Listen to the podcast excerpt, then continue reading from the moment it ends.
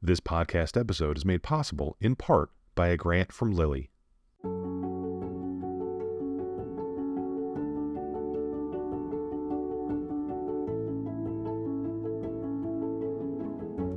Welcome to the breastcancer.org podcast, the podcast that brings you the latest information on breast cancer research, treatments, side effects, and survivorship issues through expert interviews, as well as personal stories from people affected by breast cancer.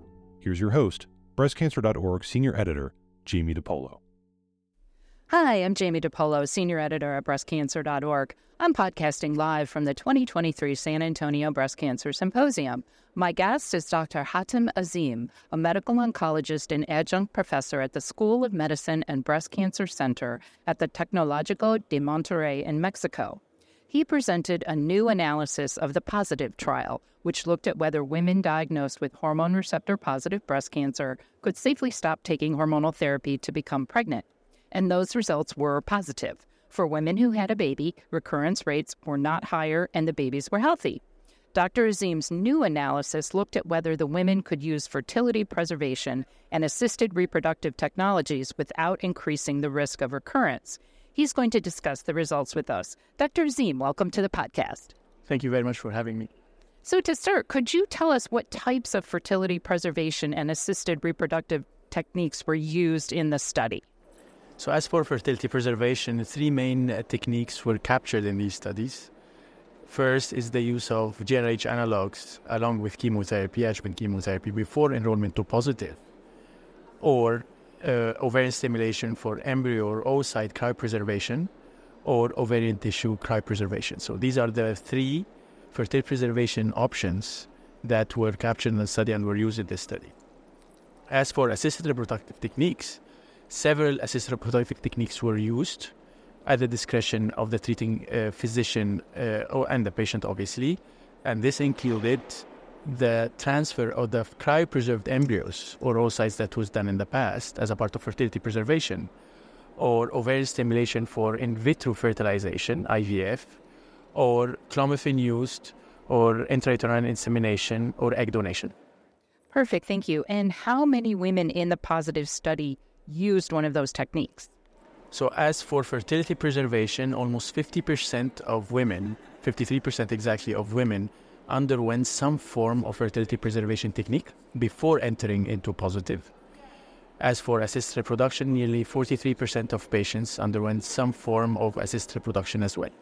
Okay, so nearly half of the women did that.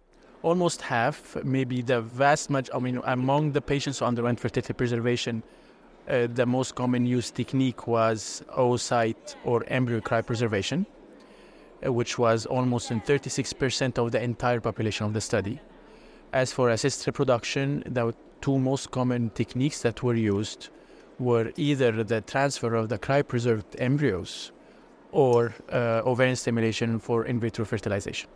Okay, great. And how many women became pregnant? Um, and was one technique more successful than the other in these women? Uh, in general, uh, if we take the entire population of the trial, 75% of patients became pregnant on trial.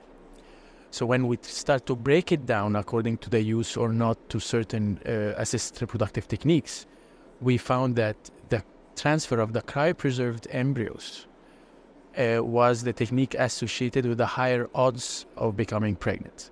So we did this model in which we uh, compared or we inserted the different model, the different techniques that were used in the study, the different assisted reproductive techniques, and we found that the higher odds were observed with the transfer of cryopreserved embryos.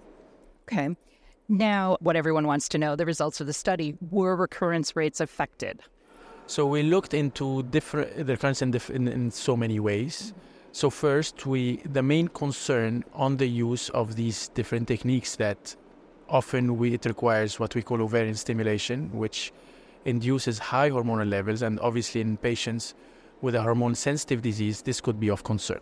So we looked into those women who underwent ovarian stimulation for embryo or oocyte cryopreservation before enrollment to positive, and we looked into their outcome at three years.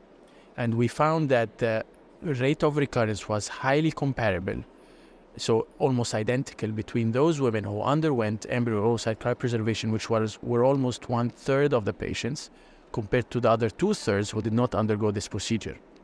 We also looked into the use of ovarian stimulation post enrollment to positive.